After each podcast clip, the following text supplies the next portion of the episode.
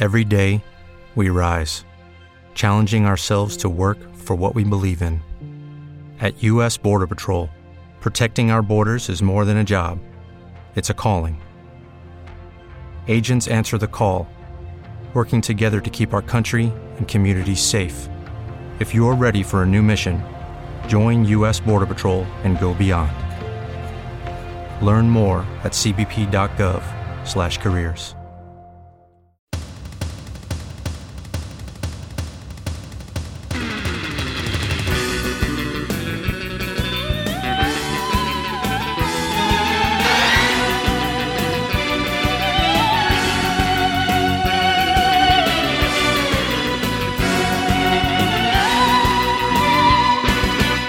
Benvenuti a Ricciotto, il cinema della parte giusta, il programma di cinema di Querti, Querti con la U, un po' come Deborah con l'H. Ricciotto che oggi è hashtag tutti maschi perché abbiamo, io vedo di fronte a me nel mio monitor Aldo Fresia e Andrea Di Lecce, anzi Ehi. Aldo Maverick Ehi. Fresia e Andrea Gus Di Lecce.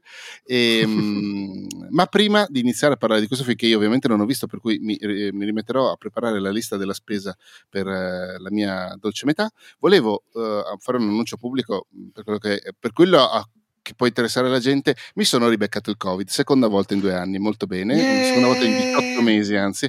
Come mi sentite? Sto abbastanza bene, ho sol- soltanto molto, un po', un po', raffreddato, un po' rincoglionito, più rincoglionito, no, non più rincoglionito, rincoglionito in maniera diversa dal solito, perché già normalmente sono un bel rincoglionito. Eh, volevo solo fare un annuncio di pubblica utilità, perché io, da, da che c'era il Covid, anche con Aldo ci siamo sempre detti, oh, se ce lo dobbiamo prendere lo prendiamo, cerchiamo di, di, di non correre l'incontro però mh, mhmm, se lo dobbiamo prendere non, cerchiamo di, di insomma, cerchiamo di fare tutto quello che è necessario, però oh, può succedere. Per fortuna con i vaccini, anche quando succede, tendenzialmente va sempre in maniera abbastanza liscia. L'unica cosa che volevo ricordare a tutti è che è ancora là fuori, c'è ancora una pandemia, anche se facciamo finta di no, quindi ehm, cerchiamo di non dimenticarci queste cose, viviamo la nostra vita, ma sempre cercando di prestare attenzione a, alla nostra salute e soprattutto a quella di chi ci circonda. Giusto, Aldo? Anzi, giusto Maverick, giusto progresso. Goose. Esatto. Eh, no, no, guarda, per par condicio io devo fare la parte di quelli con il cappello di carta stagnola che dice che il, il, virus non esiste, infatti sentite Matteo colpa del sta bene. Colpa del vaccino, se sta male ma in realtà sta bene. Eh, esatto. Va bene, eh, andate pure con questo film di aerei e testosterone. C'è ancora il testosterone in questo film come nel primo? Non tanto come nel primo. Ah, sì, meglio. esatto leggermente meno. Allora, questo Top Gun Maverick è uscito nelle sale italiane più o meno in contemporanea con quelle di mezzo mondo. Aspetta, aspetta, Aldo, potrebbe essere pericolosissimo parlare di Top Gun Maverick. No, siete bravissimi, continuate. Ma anche tu. Il film era pronto prima che scoppiasse la pandemia di coronavirus, giustamente di cui si parlava un attimo fa, ma è stato tenuto fermo ai box fino a che non è stato possibile farlo uscire in sala, cosa che secondo quanto ha raccontato Tom Cruise a Cannes, dove è stato presentato in anteprima mondiale, lui, Cruise, ha voluto con particolare forza che uscisse in sala. E questo film segna il ritorno di Tom Cruise nei panni di Pete Mitchell, nome in codice Maverick, appunto, protagonista di quel Top Gun che nel 1986 contribuì parecchio a far decollare la sua carriera. Lui all'epoca era un giovane rampante che si era fatto notare per, ad esempio, taps squilli di rivolta, per i ragazzi della 56esima strada e soprattutto per rischi business che aveva avuto grosso successo di pubblico. Sono passati 36 anni, per Tom Cruise ne sembrano, sembrano esserne passati 15 più o meno, ma nel frattempo è diventato una superstar totale, una delle più potenti di Hollywood in questo momento, è diventato anche produttore dei film nei quali recita e probabilmente anche per questa ragione Top Gun Maverick è scritto e diretto da persone che hanno già collaborato con lui in precedenza. Il regista, infatti, è Joseph Kosinski, che aveva diretto Tom Cruise in Oblivion, mentre lo sceneggiatore è Christopher McQuarrie, che ha scritto Operazione Valkyria, che ha scritto Jack Reacher, La prova decisiva, che ha scritto Age of Tomorrow, ha scritto una bella dose di Mission Impossible, per esempio Rogue Nation, per esempio Fallout, per esempio le due parti del futuro Dead Reckoning che ha anche diretto e vabbè, insomma, grande famigliuola che Vin Diesel invidia. La trama racconta di Pete Mitchell che è invecchiato, va da sé perché si dà per acquisito che siano passati questi 36 anni, avrebbe potuto fare carriera nell'aeronautica ma non l'ha fatto, un po' perché non ha voglia di farlo, un po' perché tende a fare arrabbiare i propri superiori e quindi non fa carriera.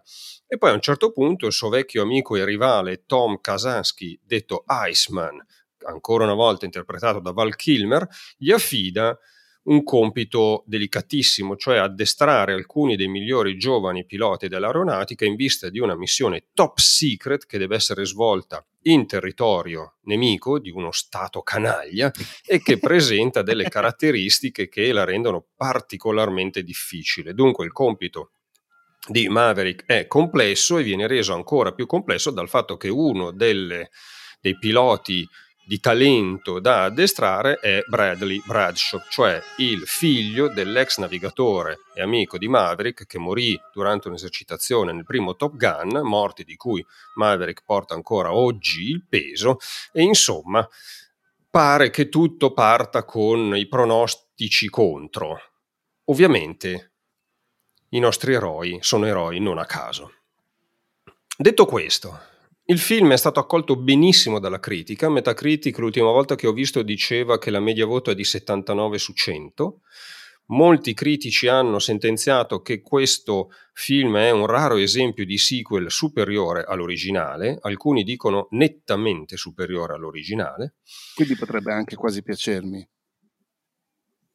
Ma è un sì, film. Ma, ma guardatelo, scusa! Effettivamente. Concluso gli aerei, lo Stato canale. Gli aerei. Chi se ne Troia. Guarda un film ogni tanto. Esatto, soprattutto non dopo che abbiamo registrato la puntata, perché Matteo, diciamo, diciamo la verità, lui i film li guarda, ma dopo, cioè, non prima. E poi confermo, oppure no. tipo tre episodi dopo, oh, vi ricordate quando un mese fa abbiamo parlato di esatto. Top Gun L'ho visto e sapete che è vero quello che avevate detto? Avevano ragione, vabbè. Allora, molto probabilmente, adesso non vorrei portare sfiga, ma Top Gun Maverick guadagnerà molto bene al box office, si ipotizza... Sta già cassi... guadagnando molto bene. Ah, ecco, non ho ancora guardato. In Italia, quando ci sono stati due giorni di preview, eh, sono bastati quei due giorni per farlo balzare in vetta al box office italiano. Vado a dire che il box office, box office italiano non sta andando particolarmente bene in generale, per cui è indicativo solo fino a un certo punto. Uh, io so che in America è uscito il 30 maggio, che era il Memorial Day, mm-hmm. del giorno in cui in America mh, celebrano il ricordo dei soldati caduti o qualcosa del genere, quindi perfettamente calzante per, uh, per un film come questo, e ha battuto qualsiasi record di qualsiasi film uscito prima in, quel, in quella festività. Ah, vedi, perfetto. Per cui guadagnerà un sacco di quattrini. Uh, allora, la critica è contenta, apparentemente il pubblico pure, io devo dire che l'ho trovato un film divertente, le sequenze di volo sono obiettivamente molto belle, c'è stato un momento toccante che è in fondo rappresentato dall'incontro con Val Kilmer, c'è una sottotrama assolutamente sciatta che è rappresentata dalla storia d'amore, però nel complesso non sono entusiasta del film perché secondo me eh, Top Gun Maverick imbastisce un discorso intorno a passare del tempo che però lascia molto in superficie in questo modo perdendo un po' un'occasione d'oro secondo me e poi cercheremo, cercherò di eh, argomentare meglio questo, eh, questa opinione ma prima volevo dire ciò perché nel film a un certo punto Maverick raggiunge Mach 10 e mi sono chiesto quanto cavolo è Mach 10 bene ho scoperto che significa andare 10 volte più veloce della velocità del suono cioè circa 12.000 km orari. Ora grazie a internet ho scoperto che se parti da Milano e vai dritto verso est arrivi a Tokyo in 48 minuti, per dire quanto veloce va Maverick. Ma non credevo fosse possibile arrivare a una velocità tale. Non so se è possibile tecnicamente o se è una mh, mm, libertà creativa del film. In ogni caso, Mach 10 sono un sacco di, ah, un sacco di certo. chilometri. Ah, c'è proprio una pagina di Wikipedia che si chiama Record mondiali di velocità di volo. E qual è? Adesso te lo dico. Vabbè, tu vai avanti che poi te lo dico. E vabbè, eh, rimango con Devo leggere la esatto, pagina. dobbiamo restare qua col fiato sospeso. Veramente, come se stessimo guardando top, top, Gun mentre accade una scena. Vabbè. Eh, lo Space Shuttle parte a Mach 2, per esempio. Mm. Lento. Eh, che è quello che Tom Cruise chiama riscaldamento. Esatto. esatto. Nel frattempo mi lavo i denti. Gli aeroplani commerciali di linea viaggiano in genere poco sotto Mach 1. Mm-hmm. Che non so se Mach 1 è la velocità della... No, ok, del siamo... O è Mach 0, boh, non lo so. No, deve no, essere no, la velocità del suono, sì. Mentre la maggior parte degli aerei militari possono superarlo e arrivare a volte a Mach 2 o 3. Ok. Velocità Seguito. macroscopiche fino a Mach 10 sono state raggiunte da apparecchi sperimentali o dai lanciatori spaziali e dalle navette spaziali. Ah, vedi. Beh, sì, effettivamente in quel momento Maverick sta mh, lavorando a un modello sperimentale di aereo, per cui ha tutto un senso. Dai, perfetto. Vabbè. Um, questione tempo, vediamo se riesco a spiegarmi per benino. Allora, ok, sono passati 36 anni da Top Gun, il film è a tutti gli effetti un sequel, non fa finta che il tempo non sia trascorso. E qua e là la questione del tempo innerva la narrazione, perché per esempio uh, Maverick dice ai giovani piloti che il tempo è il vostro peggior nemico, riferendosi al fatto che devono riuscire a raggiungere l'obiettivo molto velocemente per evitare tutta una serie di controffensive che sarebbe meglio evitare. Ancora più interessante è uno scambio di battute che a un certo punto avviene fra il personaggio di Maverick e il, uno dei suoi superiori, Chester Kane, interpretato da Ed Harris, il quale Chester Kane dice a Maverick la tua, via, la tua specie in via d'estinzione, presto gli aerei non avranno più bisogno dei piloti, facendo riferimento al fatto che si vola con i droni e Maverick risponde non oggi il che è certo una sboronata, ma eh, fa sì che il personaggio di Maverick riconosca di avere una data di scadenza, per quanto rivendichi non oggi, però se tu dici non oggi effettivamente ti rendi conto che ciò che è stato detto dal tuo ammiraglio non è esattamente una stupidaggine. E poi c'è l'incontro con Iceman che è interpretato da Val Kilmer, che ha sostanzialmente la stessa età di Tom Cruise, perché Val Kilmer ha 62 anni, Tom Cruise ne ha 59, ma con Val Kilmer la vita è stata decisamente meno generosa perché gli ha rifilato un cancro alla gola, l'ha lasciato molto debilitato fisicamente, mentre Tom Cruise sostanzialmente è in forma sbagliante. E tutto questo per dire che effettivamente qua e là il film Top Gun Maverick mh, non nasconde il tema del trascorrere impietoso del tempo con tutto quello che ciò implica, comprese le date di scadenza delle persone, però evita assolutamente come la peste di utilizzare questo tema per fare, per esempio, un glorioso canto del cigno come succedeva in C'era una volta al West, o per fare, per esempio, un discorso malinconico come succedeva in Robin e Marian. Quello che fa il film Top Gun Maverick è abbracciare la nota nostalgica, cioè il livello più superficiale, se vogliamo. E dunque ecco che tornano le musiche di Moroder, ecco che torna la scena in spiaggia con i corpi scolpiti. Eh, nel contempo, però, mentre si riconosce che il tempo passa, si afferma anche che non passa per tutti, e in particolare non passa per Maverick, che è rimasto pressoché uguale, è sempre il migliore di tutti, è sempre il più coraggioso, è sempre il più abile, il più veloce, verrebbe da dire anche che è il più giovane e tosto fra i giovani e tosti che lo circondano. E dunque i, i poss- le possibili profondità narrative del discorso del tempo che passa vengono lasciate eh, dietro l'angolo e si rimane molto molto in superficie per riproporci quella che di fatto è l'icona di un immortale. Ora, questo discorso potrebbe anche essere interessante se fosse riferito al personaggio di Pete Mitchell, detto Maverick, come se fosse cioè un ragionamento sul fatto che i le icone culturali in qualche modo sopravvivono a chi quelle icone culturali le ha messe in campo. E per esempio, sicuramente moltissimi spettatori che andranno in sala a vedere Top Gun Maverick non erano neanche nati quando uscì il primo Top Gun. Dunque, in qualche modo quei personaggi effettivamente sono immortali rispetto a coloro che li hanno portati in scena. Ma non mi pare che il film faccia questo discorso, mi pare che abbracci un altro discorso che è meno interessante, e cioè sovrapponga il personaggio di Maverick alla star Tom Cruise, cosa che accade anche con la saga di Mission Impossible. In questo, momento, in questo modo, cioè, il film diventa un altro, l'ennesimo veicolo per riproporre la narrazione che Tom Cruise fa di se stesso. Una narrazione che ha molto senso in termini commerciali perché la star Tom Cruise vende, è una delle poche star ancora oggi di Hollywood che è in grado di garantire tot milioni di dollari di incasso con la sua sola presenza, ma nel contempo produce un film narrativamente molto meno ricco e molto meno commovente di quanto avrebbe potuto essere se la questione tempo non fosse stata solamente accennata. E mi pare che questo discorso riverberi in alcune cose che sono presenti in sceneggiatura. Per esempio il fatto che per tutta la durata della proiezione io ho avuto la nettissima sensazione che praticamente tutti i protagonisti fossero avvolti da una solidissima plot armor, dove la plot armor è quella cosa che effettivamente è l'emblema del mancato passaggio del tempo, che come tale dunque nega l'invecchiamento e nega la morte. Inoltre, se il Maverick di Top Gun, l'originale film dell'86, era un eroe fallibile e vulnerabile e questo lo rendeva anche interessante narrativamente all'epoca come adesso, per quanto effettivamente Top Gun Maverick sia un film superiore, il nuovo Maverick è praticamente infallibile, non è contemplato che sbaglia, tratti divini.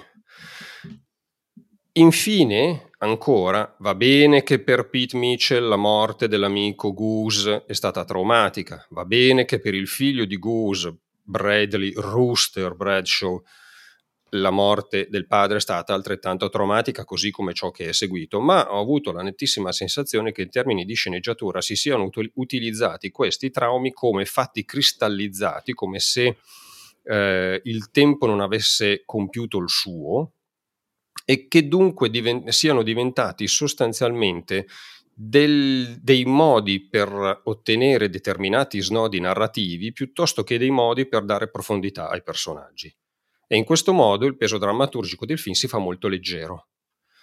Poi resta l'emozione, perché le scene di, di volo e dei combattimenti aerei sono effettivamente eh, riuscite ed emozionanti, ma mi pare che le emozioni resti appunto quasi esclusivamente per merito delle scene di volo e invece che se non ci fossero quelle il film sarebbe davvero davvero poverino in termini di coinvolgimento emotivo di me ne frega qualcosa di questi personaggi e di ciò che accade a loro. Eh, poi, come al solito, Andrea, tu... Sì, allora... Interrompimi. Mh, no, non volevo interromperti perché tu, so, ero molto interessato al tuo punto di vista su questa cosa, non sono d'accordo quasi su niente. Oh, che bello! Evviva! Quindi volevo, volevo, farti andare avanti e mi stavo segnando ogni punto per contestarti. Che bello, evviva! Ecco, eh, noi non sappiamo questo, non ci siamo confrontati prima con Andrea, per cui non sapevamo cosa pensavamo del film e quindi avremo Vabbè, il allora, dibattito, ti, attenzione. Ti posso, ma dibattito non credo perché comunque, cioè, la grossa par differenza... Condicio, par condicio par condicio. Anche i fascisti hanno fatto cosa. No, um, la grande no. differenza tra me e te. No, i fascisti non hanno fatto cosa. no. um, a parte quando hanno messo i soldi per finanziare il primo Top Gun. Vero, ok. Uh, no, dicevo, la grande differenza fra me e te è che a te è piaciuto senza particolari entusiasmi, io, da metà in poi io l'ho visto in piedi. tu invece entusiasmo. Molto entusiasta. Però, vabbè, ehm, cioè, ti, ti, ti, ti, vado a rompere le balle su... Non lo so, innanzitutto, secondo me, mh, si fa... Com- commetti l'errore di confondere quello che il film dovrebbe dire con quello che tu avresti voluto che il film dicesse. Mm-hmm. E è verissimo quello che, che, dici sul fatto che Top Gun non fa veramente un, un discorso sul passare del tempo, ma perché conoscendo Tom Cruise non c'era la minima possibilità che mh, facessero un film del genere. Sul um, totale identificazione tra il personaggio di Tom Cruise e Maverick eh, non c'è ovviamente anche qui il minimo dubbio. Io l'ho vista come una cosa molto simile a quell'identificazione che c'è tra Sylvester Stallone e Rocky Balboa, mm-hmm. con la differenza che mh, mhmm, Rocky, mhmm, sì, stavo dicendo proprio perché c'è identificazione, mi stavo riferendo esatto. a Stallone come Rocky. Stallone è un autore molto più, molto più sensibile, in realtà, molto più delicato, molto più riflessivo e molto più malinconico, mentre Tom Cruise, a parte il fatto che non è un autore, ma è più che altro un, uh, un, grande produttore di se stesso, un grande direttore dei lavori, ma non, non c'è in quello che fa un, un, un vero che di autoriale. Comunque rimane una persona molto estremamente narcisista, dove tutto quanto comunque ruota attorno al culto della sua persona e una volta che hai accettato quello sai anche cosa aspettarti dai, dai suoi film e diciamo, cioè, guardando Top Gun Maverick è assolutamente ovvio che andrà a parare in certi punti. Io so che qui ce ne freghiamo degli spoiler, ma chiedo sempre prima di... Vai, vai, okay. sereno.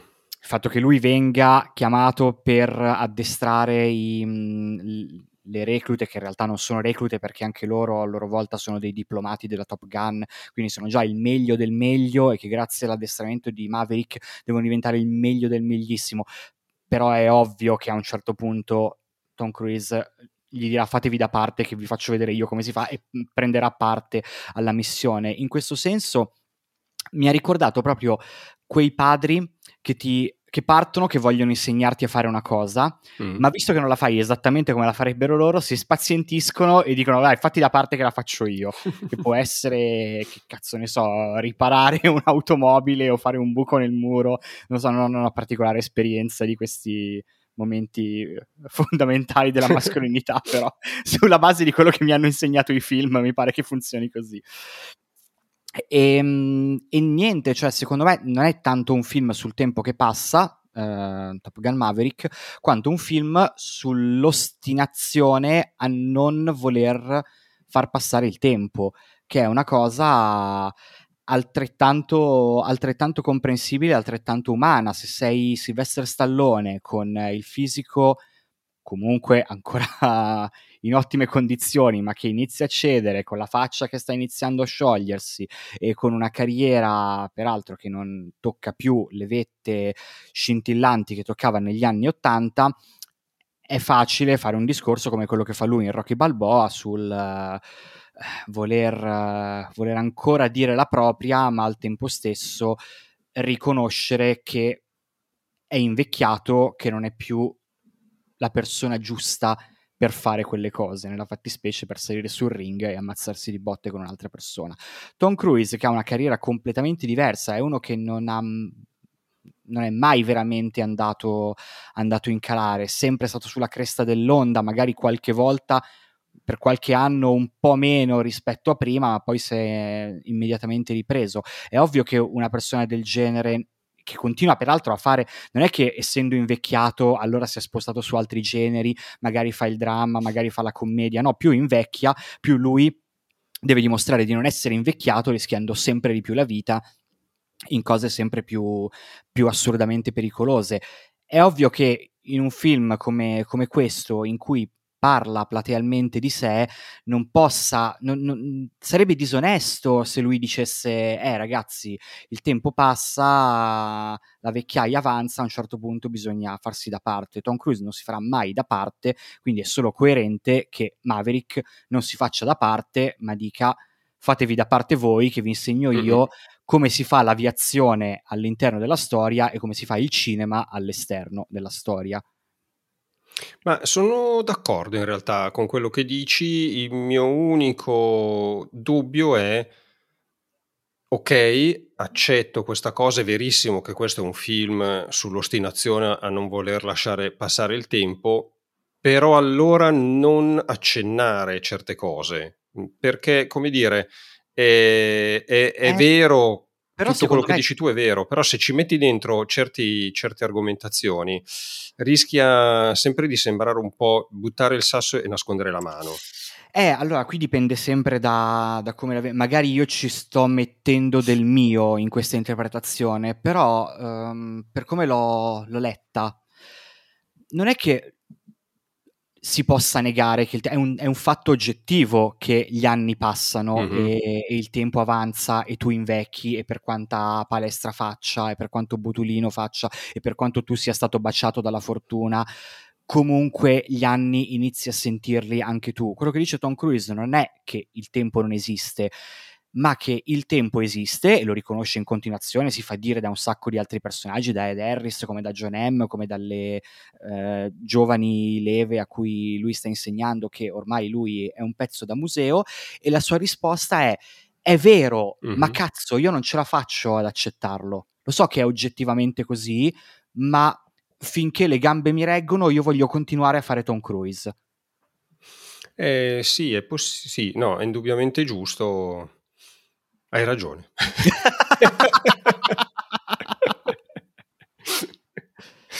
Vabbè, allora passiamo alla parte Bene, grazie veramente... a tutti. È Ci vediamo alla prossima puntata. Passiamo alla parte veramente che sta esaltando tutti, e cioè le sequenze d'azione, che sono il, il cuore pulsante di questo film.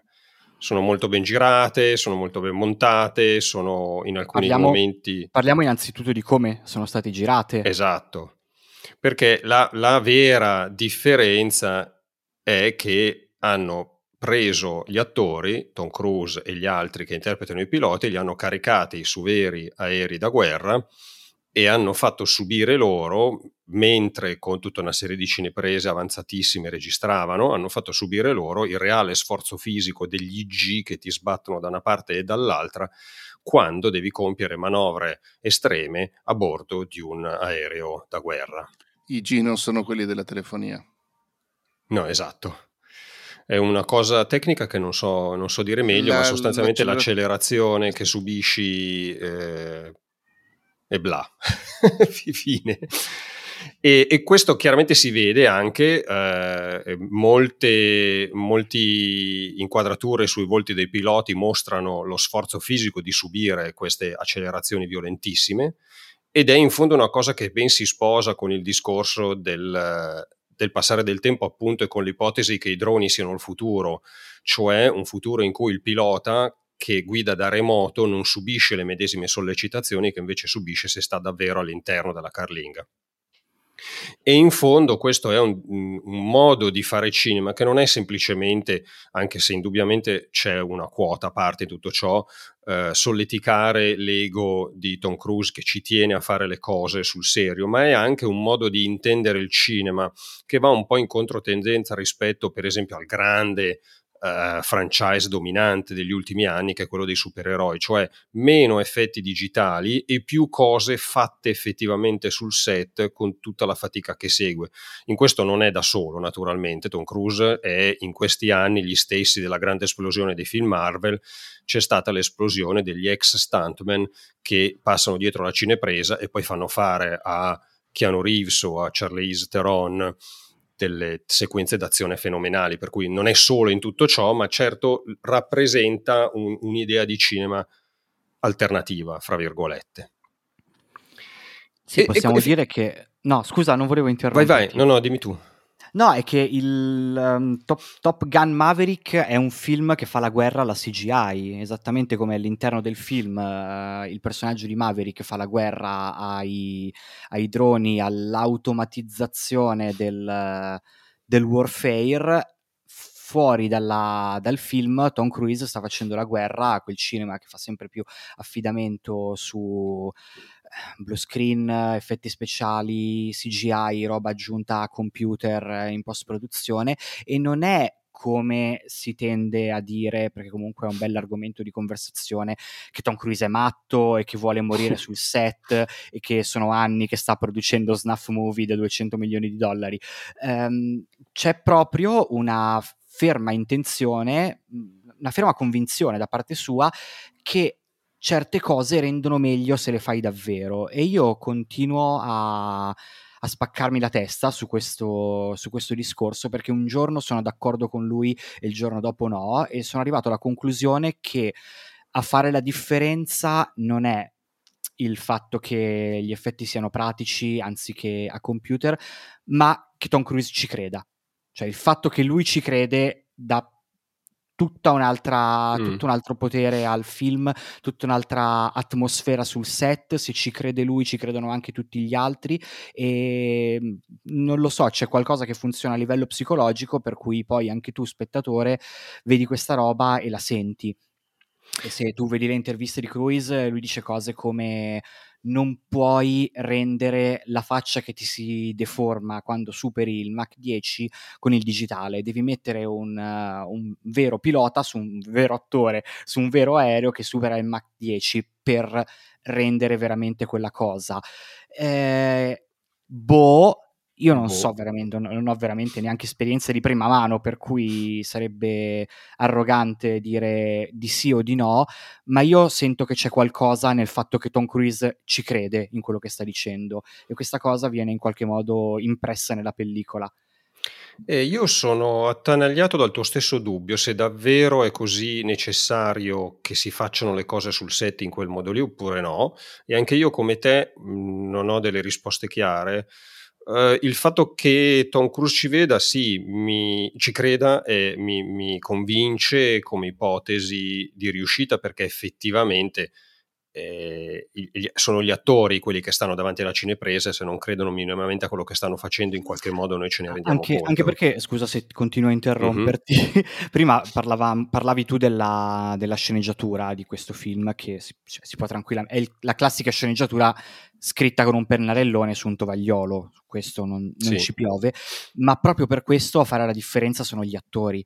E se fossero attori davanti a un blue screen che che la fanno non per forza a cazzo di cane, ma comunque con la consapevolezza che puoi fare quanti take vuoi finché non la, non la becchi perché tanto non stai rischiando niente. E invece attori che sono effettivamente su questi aerei, che poi non stanno pilotando loro, sono certo. sul posto da, da passeggero, però sono effettivamente su quegli aerei, stanno veramente vivendo quelle cose e, e sanno che o la imbroccano o devono aspettare il giorno dopo per, per, rifare la scena o non riusciranno mai più a rifarla perché le condizioni per farla erano soltanto in quel momento lì, da loro una, una forza, una convinzione che poi va a sopperire a tutte le mancanze di, di una trama molto, molto blanda e dà, al film una, una potenza che non che io non vedo nel tanto vituperato, che in realtà a me piace tantissimo, cinema di supereroi.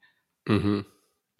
E mh, mm, sì, anche se poi a me viene sempre in mente quello che disse, se non ricordo male, Laurence Olivier. A, eh, vabbè, eh. torniamo sempre lì. Eh, no, certo, cioè, recitare quella roba lì e rendere credibile Dì un'emozione. Però, uno... Se non l'hai buttato lì. Eh, se non sbaglio eravamo sul set del Maratoneta. Sì e ehm, in ossequio ad alcune cose del metodo di Stanislavski, ehm, il protagonista del maratoneta adesso cazzo è un attore famosissimo Dustin Hoffman, Dustin Hoffman grazie. Eh, si faceva due giri del set prima di iniziare le riprese così era effettivamente aff- affaticato eh, eh, e Laurence Olivier che era parte del cast un giorno gli disse giovanotto forse ma... era, scusami forse era una scena in cui doveva essere un po' brillo e lui aveva non mi ricordo più beh comunque era, no, no, era una era, cosa era sul fatto di correre era una cosa di questo tipo e, e, e, il vecchio attore shakespeariano gli dice ma recitare no adesso la, eh, la sto sì. buttando male eh, no allora è un, è un, bellissimo aneddoto però il Maratoneta è un film del 76 e sì. Laurence Olivier è un, un attore eh, bravissimo, ma di impostazione shakespeariana teatrale che è vissuto nella prima metà del Novecento. Sì. E cioè è un, è un buon punto, però come ci stavamo dicendo prima, il tempo passa e cambiano anche. Ah, no, no, indubbiamente. È che effettivamente non lo so, bisognerebbe poter magari parlare sul serio con queste persone, nel senso col cast, ma al di fuori dei, degli obblighi contrattuali per avere davvero delle, delle impressioni. Però effettivamente io ho sempre un dubbio, anche perché mi chiedo fino a che punto eh, il fatto che noi si sappia, e questa cosa ci viene detta in, in, tutti i modi, che loro erano davvero a bordo di quegli aerei e dunque hanno subito ah, davvero le accelerazioni, certo. questa cosa eh, sia parte del nostro godimento. No, assolutamente, cioè questo fa tantissimo, il uh, godersi un film del genere, come io mh, mhmm, quest- questa roba su, su Tom Cruise, uh, qu- quanto è importante che sia vero e quanto è importante che lui ci creda, ho iniziato a rimuginarci da Mission Impossible, il sesto di cui io credo fall- mm. Fallout, Forse. quello dove fa, fa, un vero lancio elo per... Ah, sì. Uh, sì. Per, per, per, girare la scena in cui il suo personaggio fa un lanciuelo. Eh, e, e, anche lì tutta la promozione di quel film è girata esclusivamente attorno al fatto che lui faceva veramente quella cosa. È ovvio che tantissimo della nostra esperienza di spettatori dipende dal fatto di sapere che lo stavano facendo davvero. E, e bene così. Ah no, cioè, certo, tu, assolutamente tu, sì. Tu ti chiedi, ma se noi non lo sapessimo, ce lo godremmo lo stesso? Probabilmente no, ma è un bene che lo sappiamo.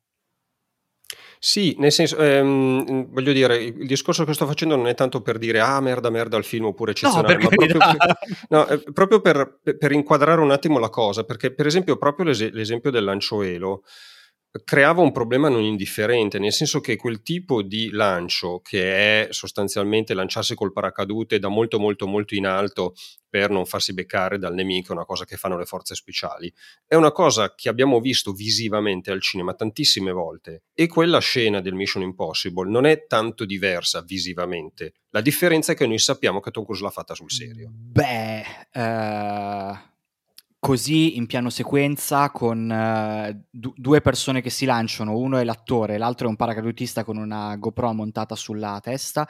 Io non so se l'abbiamo vista in altri film.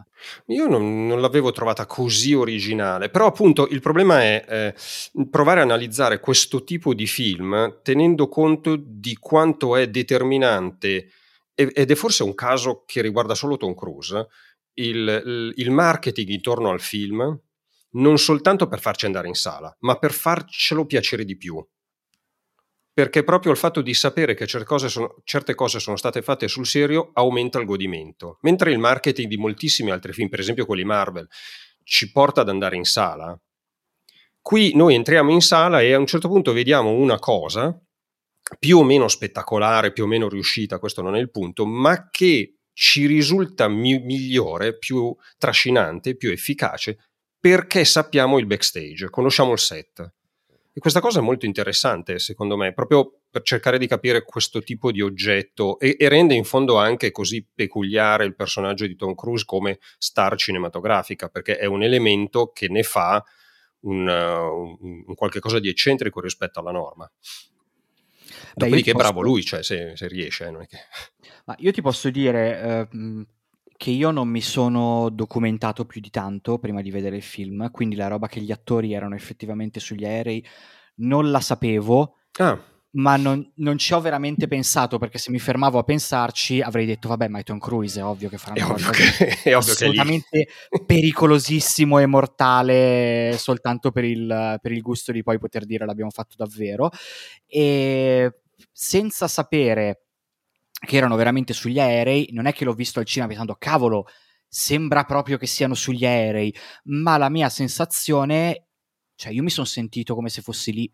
Okay. Poi anche vederlo in una buona sala, con un buono schermo, con un buon uh, impianto sonoro e con uh, la, anche il giusto hype uh, che precede mm-hmm. la visione ci sono tanti fattori esterni, mh, oggettivi e psicologici che inevitabilmente influenzano la, la fruizione. Però, oh, senza sapere esattamente come l'hanno fatto, io quando l'ho visto ho pensato, primo, film così, con, effetti, con uh, scene d'azione così vivide, non se ne vedono più così tanti. Mm-hmm. Sto, sto, misurando molto le parole perché ho paura di, di finire a dire qualcosa tipo ai miei tempi ai miei si tempi. facevano con un bastone e una pietra.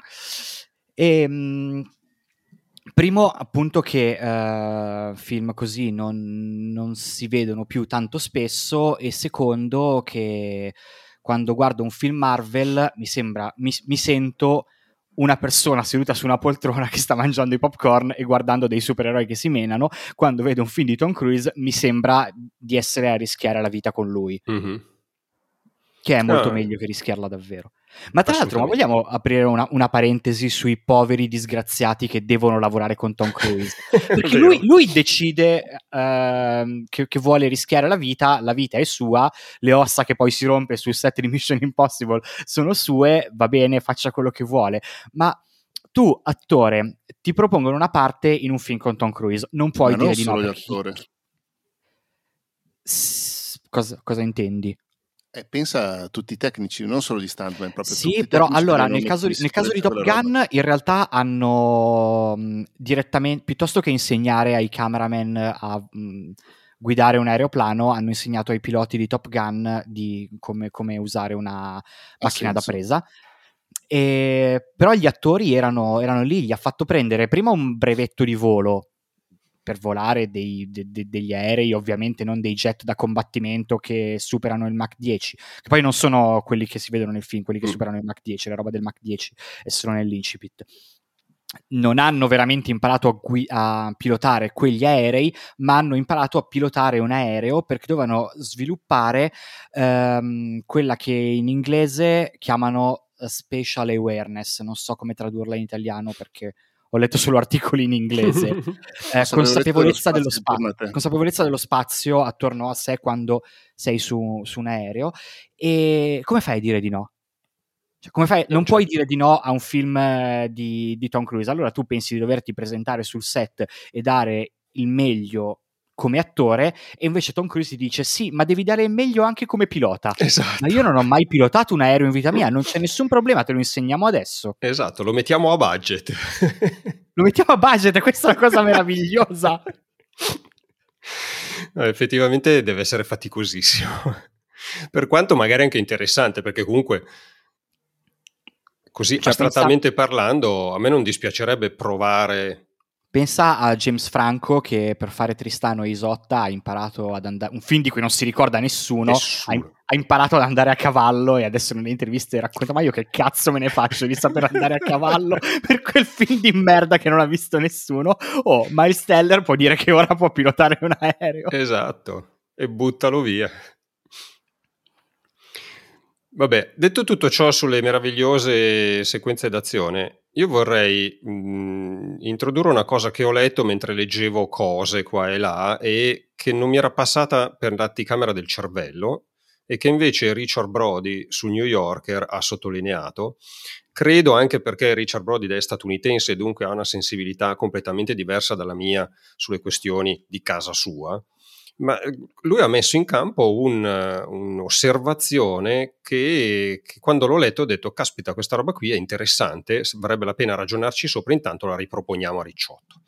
Ora, riassumendo più o meno quello che dice Brody, poi se avrete voglia mettiamo il link alle note di questa puntata, lui dice che eh, il film lo ha divertito, che le sequenze d'azione sono notevoli, bla bla, ma che la trama ha delle implicazioni terrificanti, ha usato proprio la parola terrificanti. E lui dice questo sostanzialmente, sottolinea che Maverick disubbidisce agli ordini quando raggiunge Mach 10, distrugge un aereo e al posto di subire le conseguenze di questa cosa con la corte marziale viene fra virgolette, promosso per andare a addestrare i piloti.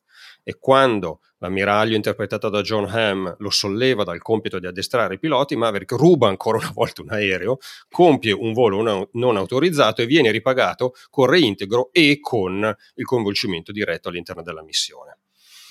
Eh, Richard Brody sottolinea che nell'originale Top Gun Maverick usciva raramente dalle regole e quando lo faceva veniva redarguito pesantemente mentre in Top Gun 2 lui disobbedisce platealmente agli ordini dei superiori e non per fare uno scherzo, per fare una veloce manovra, okay, ma ruba due aerei e ne distrugge uno.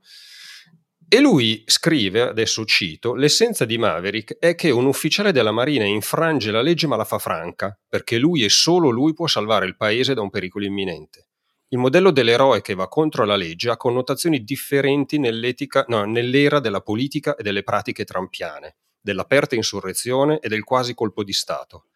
Maverick è la prova, forte come qualsiasi altra nell'arena politica, che la finestra di Overton sull'autoritarismo è cambiata, dove finestra di Overton è un concetto sociologico che sostanzialmente definisce l'atteggiamento dell'opinione pubblica rispetto a un determinato argomento. Dunque, dire che questa finestra sull'autoritarismo è cambiata implica dire, nelle parole di Richard Brody, che siamo molto meno disposti a definire l'autoritarismo come impensabile e molto più disposti invece a considerarlo accettabile, ragionevole, se non addirittura meritevole di legalizzazione. Ora, questa è un'osservazione che mi ha lasciato eh, sorpreso perché io guardando il film, proprio no, forse da italiano, giustamente per me non è stato uno shock i, i fatti di Capitol Hill, eh, la presidenza di Trump è stata un'altra cosa rispetto a quella di uno statunitense. Mi chiedo però... Eh, quanto possa essere valido questa osservazione tenendo conto che ogni film è anche figlio della propria epoca e dunque in qualche misura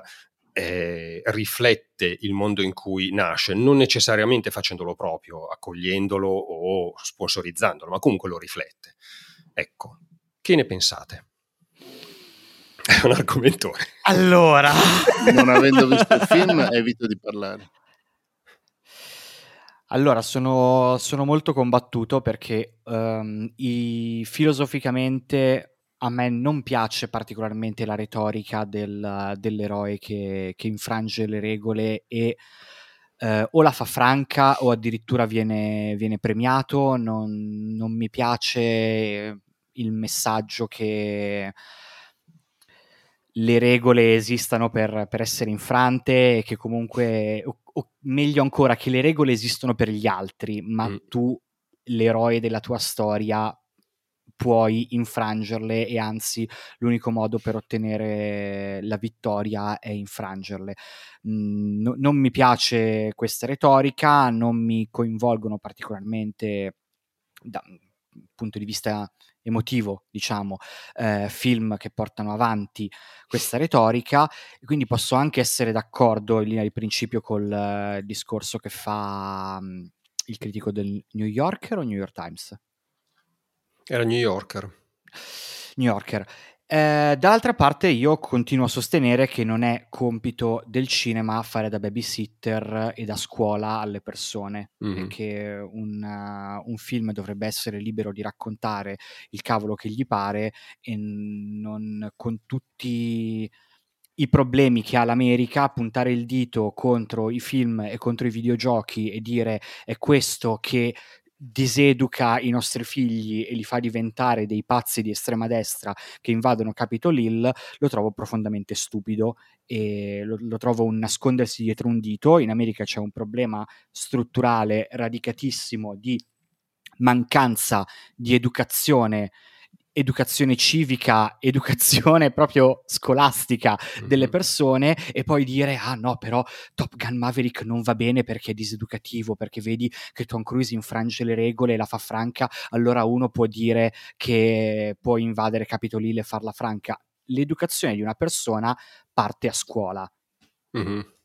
Iniziate a dare più soldi alle scuole pubbliche e certo. fa far uscire dalle scuole persone con un po' più di sale in zucca invece di rompere i coglioni al cinema come se fosse una responsabilità del regista, dell'attore, dello sceneggiatore dare il buon esempio perché se poi dobbiamo metterci a fare soltanto film con, il, con l'idea di dover dare il buon esempio viene fuori un cinema assolutamente sterile e non interessante e che soffoca completamente la pluralità delle voci No, su questo sono d'accordissimo e anzi ritengo che il cinema, come qualunque forma d'arte o di intrattenimento, abbia anche il dovere di portarci in territori scomodi, perché comunque lo fa mettendoci in una condizione di sicurezza, perché stiamo Poi, seduti. Scusa, mm. un'ultima, un'ultima cosa.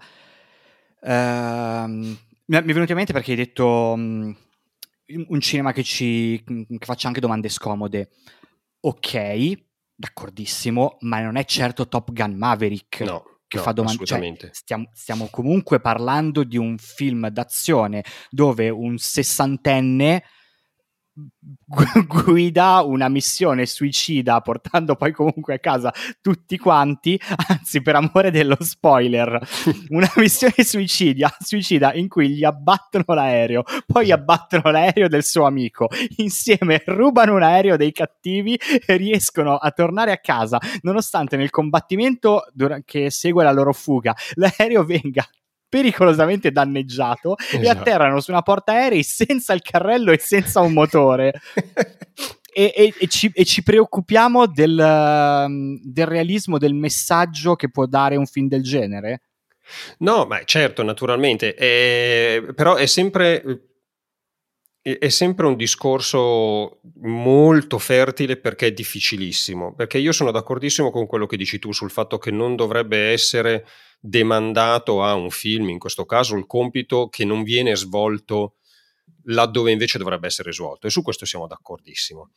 Su quanto un film possa essere figlio della propria epoca e magari persino possa um, non so come dire, in parte influenzare la propria epoca, invece il discorso è molto più fumoso e difficile. Mi ricordo una cosa che uscì molti anni fa, quando andava fortissimo il telefilm 24, quando un, uno degli ufficiali che aveva come compito di addestrare le, le spie andò dai, dagli autori di 24 e sostanzialmente chiese loro di andare un po' più leggeri sulla questione torturare le, persone, perché si era reso conto che alcuni suoi allievi, proprio guardando 24, avevano iniziato a considerare la tortura come un'opzione non soltanto più facilmente applic- applicabile, ma soprattutto efficace mentre non è che non la applicano perché sono delle brave persone che non credono nella tortura, non la applicano perché sanno che non funziona. Ok,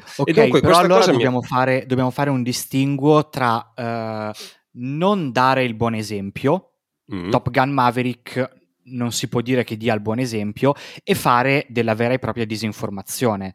Allora, certo. sulla, cioè, per esempio, dire che le torture sono efficaci quando noi sappiamo da mm, decine di anni di studi che le torture non sono veramente efficaci. Mm. Allora, se una serie eh, come 24 dice che le torture funzionano, che in un momento di, di crisi è giusto che i, i, nostri ragazzi, i soldati americani, abbiano il permesso di torturare i prigionieri perché è l'unico modo per salvare le vite degli americani, allora quella è pura e semplice disinformazione e non va fatto ed è pericolosissimo e sono il primo a dire no raga anche meno. Però stiamo parlando di due cose diverse. Mm. Sì, è vero. Allora, niente, volevo pubblicamente ringraziare Andrea di Lecce che mi ha chiarito alcuni dubbi che avevo, confermando di essere quella persona intelligente che noi sappiamo è, ma ogni tanto, causa che non ci vediamo spesso, ce ne scordiamo e quindi eh, avete avuto l'onore di ma avere smettila! Andrea. No, è vero. È vero, cioè adesso de- detto così sembra che stia pigliandoti per Sappi, il culo, Aldo, è, è, che io è vera stima. Lo, io non me lo dimentico mai di quanto è speciale Andrea. Oh. Okay, è che le ultime, le ultime adesso due puntate... che mi avete fatto arrossire possiamo parlare dei baffi di Miles Teller.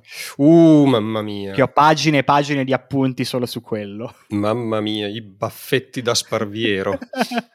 ah, in realtà ho trovato davvero impressionante il lavoro di, di Trucco e Parrucco per farlo assomigliare tantissimo a Goose uh, del film precedente. Ed effettivamente ci riescono. Sì, infatti, cioè, è abbastanza... È proprio... tu, lo, tu lo vedi e dici, beh, in effetti potrebbe essere il figlio. Sì, sì, è molto credibile questa cosa, devo dire. Tra l'altro io avevo visto il uh, film originale, il Top Gun dell'86, il pomeriggio prima di andare a vedere Top Gun Maverick. E quindi quando partono i flashback proprio con, uh, con, il girato del film precedente per farti capire lui sta suonando il pianoforte proprio come in quella scena in cui lo suonava e io ero tipo sì lo so l'ho appena visto, l'ho passiamo visto ad altro E beh sì, tutta quella fase non è efficace, cioè, è, è, innegabile. Quando gli aerei prendono il volo il film cambia marcia. Sì, che poi è lo stesso del film dell'86. Esatto. cioè nella seconda metà quando div- diventa veramente un film d'azione smette di essere una specie di Animal House ma nell'esercito inizia ad avere anche un valore cinematografico. Prima è propaganda e anche mm. pure un po' stupidotta. Vero, sono d'accordo. Andrea, hai altre cartucce nella tua cartucciera o andiamo in conclusione? Allora, aspetta che, che sfoglio i miei appunti. No, i baffi di Miles Teller l'abbiamo detto. che... Ma comunque, bel cast in sì. generale. Mm, eh, io ho apprezzato tantissimo il cameo praticamente di Ed Harris che compare soltanto in una, in una scena nell'incipit. Potevano chiamare. Come sta Ed Harris, Q. secondo voi? Beh, a me mi sembra informissima. Sì, sì. Tra l'altro c'è questa scena che forse hai visto anche tu, Matteo, perché credo che l'abbiano messa nel trailer, in cui il, um, l'aereo sperimentale che deve superare il Mach 10 che Maverick ruba e fa partire senza l'autorizzazione dei, dei suoi superiori decolla e fa tipo volare il mondo intero nel, nello spostamento d'aria che si crea e l'unica cosa che non si sposta di un millimetro è Ed Harris che lo fissa incazzato nero, ma con quell'incazzatura di dannato Maverick, me l'hai fatta un'altra volta. Esatto. No, sì, sì. E potevano prendere, potevano prendere veramente chiunque per una, per una sequenza così, così breve e in realtà neanche così significativa a livello di trama, cioè dice delle cose che poi vengono reiterate nel corso dei film e che potevano essere dette in mille altri modi, è soltanto un modo molto figo di, di iniziare. Potevano prendere chiunque, ma Ed Harris aggiunge proprio quella, quella gravità che... La tigna. Quella ti, tigna? Cazzimma, non lo quella so. Cazzimma. Quella cazzimma che pochi attori hanno. Perché lui era veramente sul set quando quell'aereo gli è passato sopra so. la testa. non mi stupirebbe però. È possibilissimo.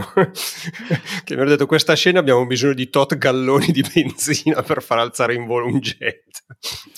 E poi invece c'è um, uh, Jennifer Connelly che fa ovviamente un uh, personaggio assolutamente insignificante, il love sì. interest di, di Maverick che poi va a sostituire quella del, del, film precedente che è stata spazzata via e nessuno si, neanche si chiede che fine abbia fatto. Come è anche normale, sono passati 40 anni, mm. non, non, è indispensabile che sia ancora nella vita di Maverick. Um, vabbè, un, quello di Jennifer Connelly è un personaggio assolutamente non importante, è proprio la uh, sottotrama romantica eterosessuale che deve esserci in ogni film di Tom Cruise perché ha paura, se no, che la gente pensi che non è abbastanza uomo, se non ha anche una relazione eterosessuale, ma per quanto eh, sia una roba scritta ancora peggio, ma neanche peggio, ancora meno di tutto il resto mm. del film, un'attrice brava come Jennifer Connelly riesce a, dargli, a darle tridimensionalità e comunque farti affezionare almeno un po' a lei. Poi io, tipo, la settimana prima avevo visto Fenomena, il film di Dario Argento, che se non è il primo film di Jennifer Connelly è il secondo, in cui lei aveva 16 anni e fa veramente impressione questa cosa che fa il cinema, mm. che, che, che, che, riesci a, che cristallizza un attore in momenti diversissimi della sua vita e... Cioè non è tanto una questione di ammazza come è invecchiata, come del resto, oppure ah, come si è tenuta bene, quello è un discorso che lascia il tempo che trova, ma proprio vedere a due settimane di distanza una persona in due momenti diversissimi della, della propria vita. Sì, incredibile. Io volevo solo dire questa cosa, ma la, la so solo perché adoro Jennifer Connelly. Fenomeno ma anche io! Fenomeno è il suo secondo film. Il primo è un film di, che è scomparso dalla memoria di tutti, cioè C'era una volta in America di Sergio Leone. Ah, è vero! che lei l'aveva fat- l'avevano presa perché aveva il naso simile a, um, al personaggio, cioè lei, lei fa la versione da bambina. La, vers- la versione da bambina della, del lead femminile, che adesso non mi ricordo chi era. E comunque niente, l'avevano scelta perché avevano il naso simile. E poi doveva, doveva, fare la ballerina, lei ha mentito al provino dicendo sì sì, so, certo che so ballare, e poi si è allenata come una matta prima che iniziassero a girare. Per... È vero, questa cosa che si mente. Va bene. Eh, il film, la, la, la, quello che era successo sul set del Maratone Taldo non era la corsa, ma il fatto che Dustin Hoffman era rimasto sveglio per un giorno e una notte intera, una cosa del genere, per simulare ah. il fatto che il suo personaggio fosse completamente spanato nella scena delle torture varie. E, ah, anche io Lawrence pensavo Olivier... che fosse da corsa. No, e Lorenzo Olivier gli ha detto: Ma caro ragazzo, recitare? Perché non provi a recitare? Con, quel, con, quella raffinatezza ed eleganza che hanno soltanto gli inglesi. Va bene, Andrea, eh, la gente Matteo. che vuole sempre più cose di Andrea ti trova su Twitter, su Andrea, Andrea Dile, ti trova su Pilota, un podcast sui telefilm, ti trova su eh, Dummy System, un podcast su Evangelion, ti trova dove, dove altro ti può trovare?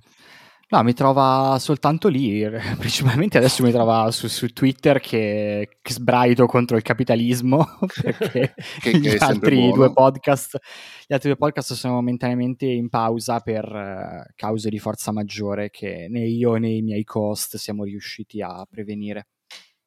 Ma, Ma presto tardi tornare... torniamo. Esatto, tanto i microfoni ce li abbiamo. Sempre. Esatto. esatto. Alduccio, tu sei su Twitter at Aldo Rodolfo, io sono at Matteo Scandarini. Salutiamo Federica Bordin. Eh, ciao, ciao Federica. Salutiamo Bordin. Federica Bordin. Vogliamo parlare di questa cosa che tutte le volte che ci sono io non c'è Federica? Forse io sono Federica Bordin. Avete mai, ci avete mai visti nella stessa stanza? Aspetta, Attenzione! Quando è stata l'ultima volta che ci sei stato senza fede? Batman. Anzi, The Batman. Hai ragione, hai ragione, scusami. Però prima, la, la volta precedente, c'era Fede perché era 007. Eh, però forse uno dei due era una controfigura. Oddio! Buonanotte a tutti, ciao, ci vediamo, alla prossima. Ciao. ciao.